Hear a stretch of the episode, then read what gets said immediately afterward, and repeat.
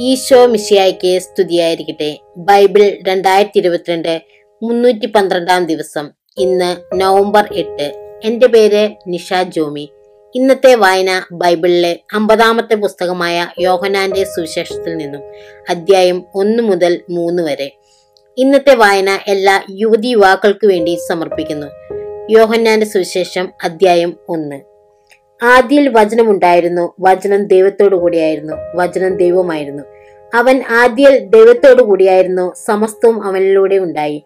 ഒന്നും അവനെ കൂടാതെ ഉണ്ടായിട്ടില്ല. അവനിൽ ജീവൻ ഉണ്ടായിരുന്നു ആ ജീവൻ മനുഷ്യരുടെ വെളിച്ചമായിരുന്നു.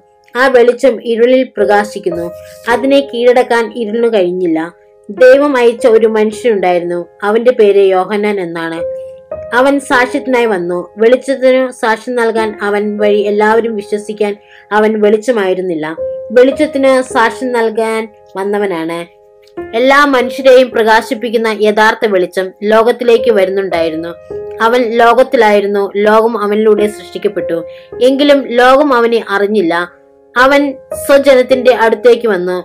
എന്നാൽ അവർ അവനെ സ്വീകരിച്ചില്ല. തന്നെ സ്വീകരിച്ചവർക്കെല്ലാം തന്റെ നാമത്തിൽ വിശ്വസിക്കുന്നവർക്കെല്ലാം ദൈവമക്കളാകാൻ അവൻ കഴിവ് നൽകി. അവർ ജനിച്ചതും രക്തത്തിൽ നിന്നോ ശരീരാഭിലാഷത്തിൽ നിന്നോ പുരുഷന്റെ ഇച്ഛയിൽ നിന്നോ അല്ല ദൈവത്തിൽ നിന്നത്രേ. വചന മാംസമായി നമ്മുടെ ഇടയിൽ വസിച്ചു.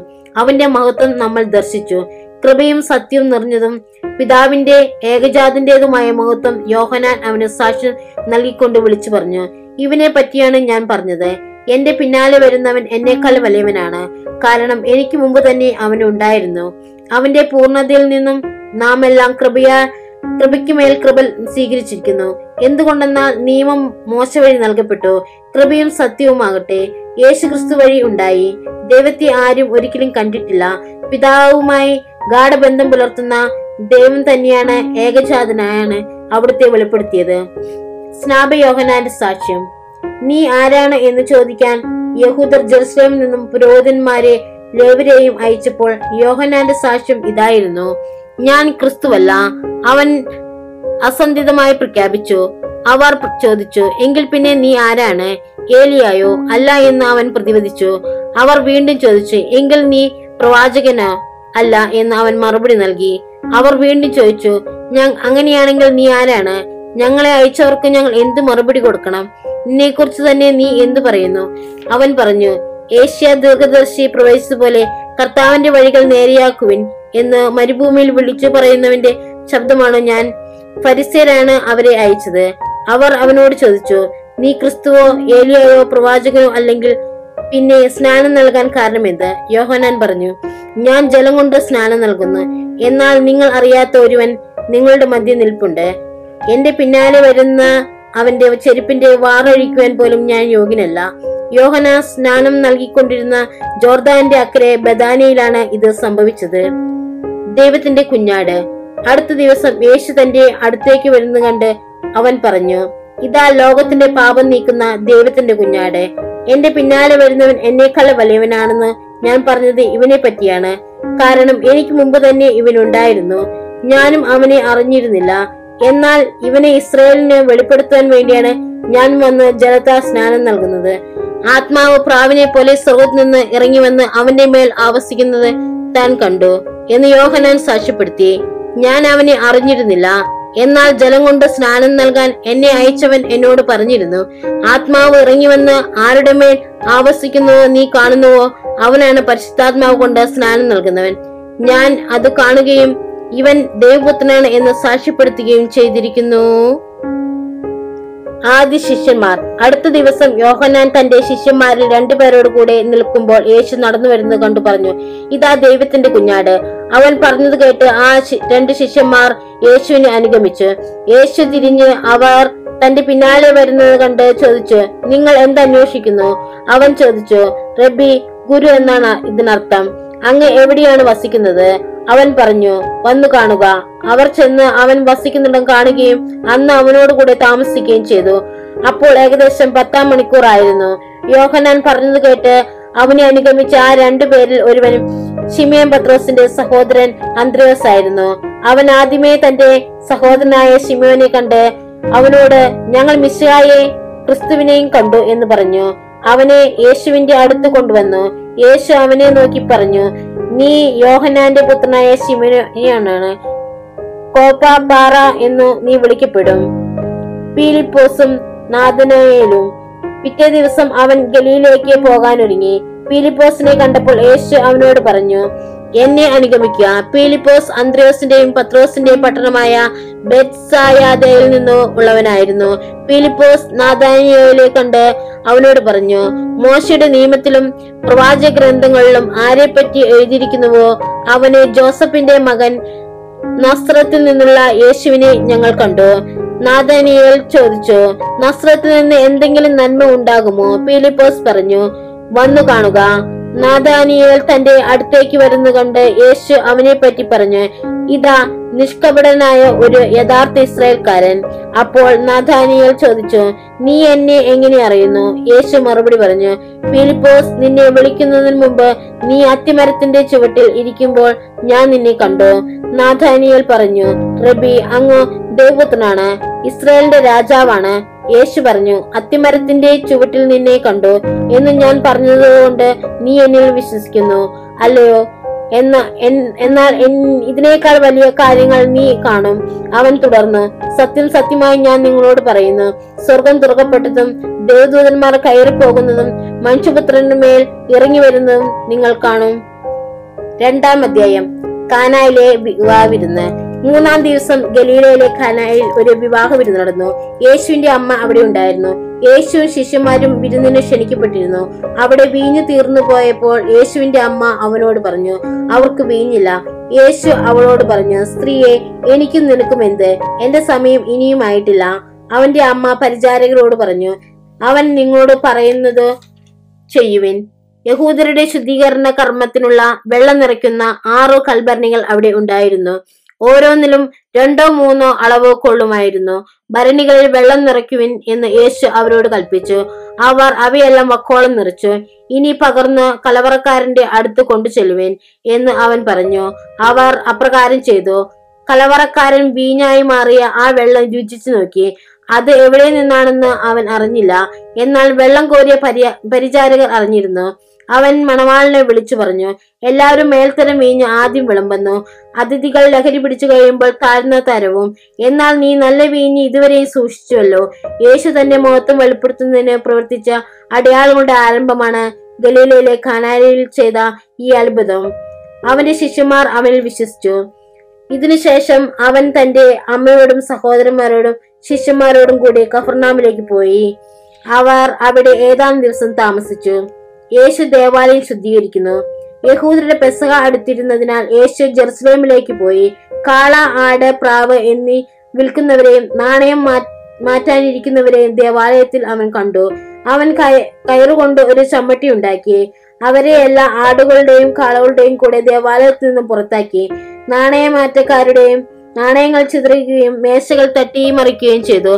പ്രാവുകളെ വിളിക്കുന്നവരോട് അവർ കൽപ്പിച്ചു ഇവയെ ഇവിടെ നിന്ന് എടുത്തു കൊണ്ടുപോകുവിൻ. എന്റെ പിതാവിന്റെ ആലയം നിങ്ങൾ കച്ചവട സ്ഥലമാക്കരുത്. അവിടുത്തെ ആലയത്തെക്കുറിച്ചുള്ള തീഷ്ണത എന്നെ വിഴുങ്ങിക്കളയും.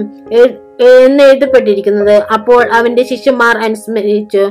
യഹൂദർ അവനോട് ചോദിച്ചു ഇത് ചെയ്യുവാൻ നിനക്ക് അധികാരമുണ്ടെന്നതിന് എന്തടയാളമാണ് നീ ഞങ്ങളെ കാണിക്കുക? യേശു മറുപടി പറഞ്ഞു നിങ്ങൾ ഈ ദേവാലയം നശിപ്പിക്കുക. മൂന്ന് ദിവസത്തിനകം ഞാൻ ഇത് പുനരുദ്ധരിക്കും. യഹൂദർ ചോദിച്ചു ഈ ദേവാലയം പണിയുവാൻ നാൽപ്പത്തി ആറ് സംവത്സരം എടുത്തു. വെറും മൂന്ന് ദിവസത്തിനകം നീ ഇത് അത് പുനരുദ്ധരിക്കുമോ? എന്തെന്നാൽ അവൻ പറഞ്ഞത് തന്റെ ശരീരമാകുന്ന ആലയത്തെ പറ്റിയാണ്. അവൻ മരിച്ചവരിൽ നിന്ന് ഉയർക്കപ്പെട്ടപ്പോൾ അവന്റെ ശിഷ്യന്മാർ അവൻ ഇത് പറഞ്ഞിരുന്നുവെന്ന് ഓർമ്മിക്കുകയും അങ്ങനെ വിശുദ്ധ ലിഖിതവും യേശു പ്രസ്താവിച്ച വചനവും വിശ്വസിക്കുകയും ചെയ്തു. പെസഹ പെരുന്നാളിന് അവർ ജെറുസലേമിലായിരുന്നപ്പോൾ പ്രവർത്തിച്ച അടയാളങ്ങൾ കണ്ട് വളരെ പേർ അവന്റെ നാമത്തിൽ വിശ്വസിച്ചു. യേശുവാകട്ടെ അവരെ വിശ്വസിച്ചില്ല. കാരണം അവൻ അവരെയെല്ലാം അറിഞ്ഞിരുന്നു. മനുഷ്യനെ പറ്റി ആരുടെയും സാക്ഷ്യം അവന് ആവശ്യമായിരുന്നില്ല. മനുഷ്യനുള്ളത് എന്താണെന്ന് അവൻ വ്യക്തമായി അറിഞ്ഞിരുന്നു. മൂന്നാം അധ്യായം. യേശും നിക്കോദമോസും. ഫരീസേരിൽ നിക്കോദിമോസ് എന്ന പേരായ ഒരു യഹൂദ പ്രമാണി ഉണ്ടായിരുന്നു. അവൻ രാത്രി യേശുവിന്റെ അടുത്ത് വന്ന് പറഞ്ഞു റബി അങ്ങ് ദൈവത്തിൽ നിന്നും വന്ന ഒരു ഗുരുവാണെന്ന് ഞങ്ങൾ അറിയുന്നു. ദൈവം കൂടെയില്ലെങ്കിൽ ഒരുവനും നീ ചെയ്യുന്ന അടയാളങ്ങൾ പ്രവർത്തിക്കാൻ കഴിയുകയില്ല. യേശു പറഞ്ഞു സത്യം സത്യമായി ഞാൻ നിന്നോട് പറയുന്നു. വീണ്ടും ജനിക്കുന്നില്ലെങ്കിൽ ഒരുവനും ദൈവരാജ്യം കാണാൻ കഴിയുകയില്ല. നിക്കതമോസ് ചോദിച്ചു പ്രായമായ മനുഷ്യന് ഇത് എങ്ങനെ സാധിക്കും? അമ്മയുടെ ഉദരത്തിൽ വീണ്ടും പ്രവേശിച്ച് അവനെ ജനിക്കുവാൻ കഴിയുമോ? യേശു പ്രതിവദിച്ചു സത്യം സത്യമായി ഞാൻ നിന്നോട് പറയുന്നു. ജലത്താലും ആത്മാവിനാലും ജനിക്കുന്നില്ലെങ്കിൽ ഒരുവനും ദൈവരാജ്യത്തിൽ പ്രവേശിക്കാൻ സാധ്യമല്ല. മാംസത്തിൽ നിന്നും ജനിക്കുന്നത് മാംസമാണ്. ആത്മാവിൽ ജനിക്കുന്നത് ആത്മാവും. നിങ്ങൾ വീണ്ടും ജനിക്കണം എന്ന് ഞാൻ പറഞ്ഞതുകൊണ്ട് നീ വിസ്മയിക്കേണ്ട. കാറ്റ് അതിനിഷ്ടമുള്ളിടത്തേക്ക് വീശുന്നു. അതിന്റെ ശബ്ദം നീ കേൾക്കുന്നു. എന്നാൽ അത് എവിടെ നിന്ന് വരുന്നു എവിടേക്ക് പോകുന്നു എന്ന് നീ അറിയുന്നില്ല. ഇതുപോലെയാണ് ആത്മാവിൽ നിന്നും ജനിക്കുന്ന ഏവനും. ഇതെല്ലാം എങ്ങനെ സംഭവിക്കും എന്നും നിക്കോദിമോസ് ചോദിച്ചു. യേശു പറഞ്ഞു നീ ഇസ്രായേലിലെ ഗുരുവല്ല. എന്നിട്ടും ഇക്കാര്യം എന്നും മനസ്സിലാകുന്നില്ലേ? സത്യം സത്യമായി ഞാൻ നിന്നോട് പറയുന്നു. ഞങ്ങൾ അറിയുന്നവയെ പറ്റി സംസാരിക്കുന്നു കണ്ടവയെ പറ്റി സാക്ഷ്യപ്പെടുത്തുന്നു. എന്നിട്ടും ഞങ്ങളുടെ സാക്ഷ്യം നിങ്ങൾ സ്വീകരിക്കുന്നില്ല. ഭൗമിക കാര്യങ്ങളെ പറ്റി ഞാൻ പറഞ്ഞത് നിങ്ങൾ വിശ്വസിക്കുന്നില്ലെങ്കിൽ സ്വർഗീയ കാര്യങ്ങൾ പറഞ്ഞാൽ എങ്ങനെ വിശ്വസിക്കും?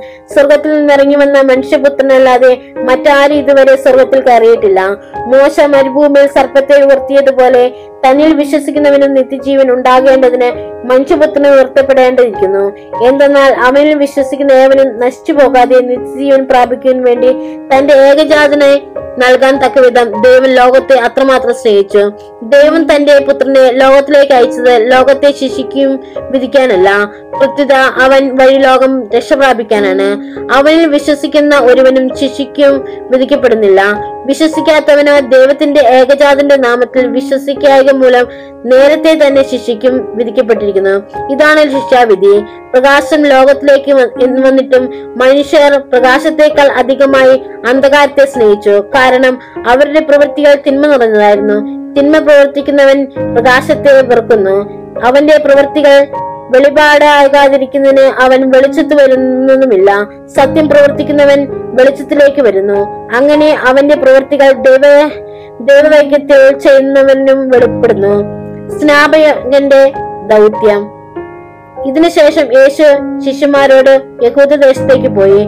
അവിടെ അവൻ അവരോട് ഒത്തുവെച്ച് താമസിച്ച് സ്നാനം നൽകി. സാലിമീനടുത്തുള്ള ഏനോ ഏനോനിൽ വെള്ളം ധാരാളം ഉണ്ടായിരുന്നതിനാൽ അവിടെ യോഹനാനും സ്നാനം നൽകിയിരുന്നു. ആളുകൾ അവന്റെ അടുത്ത് വന്ന് സ്നാനം സ്വീകരിച്ചു.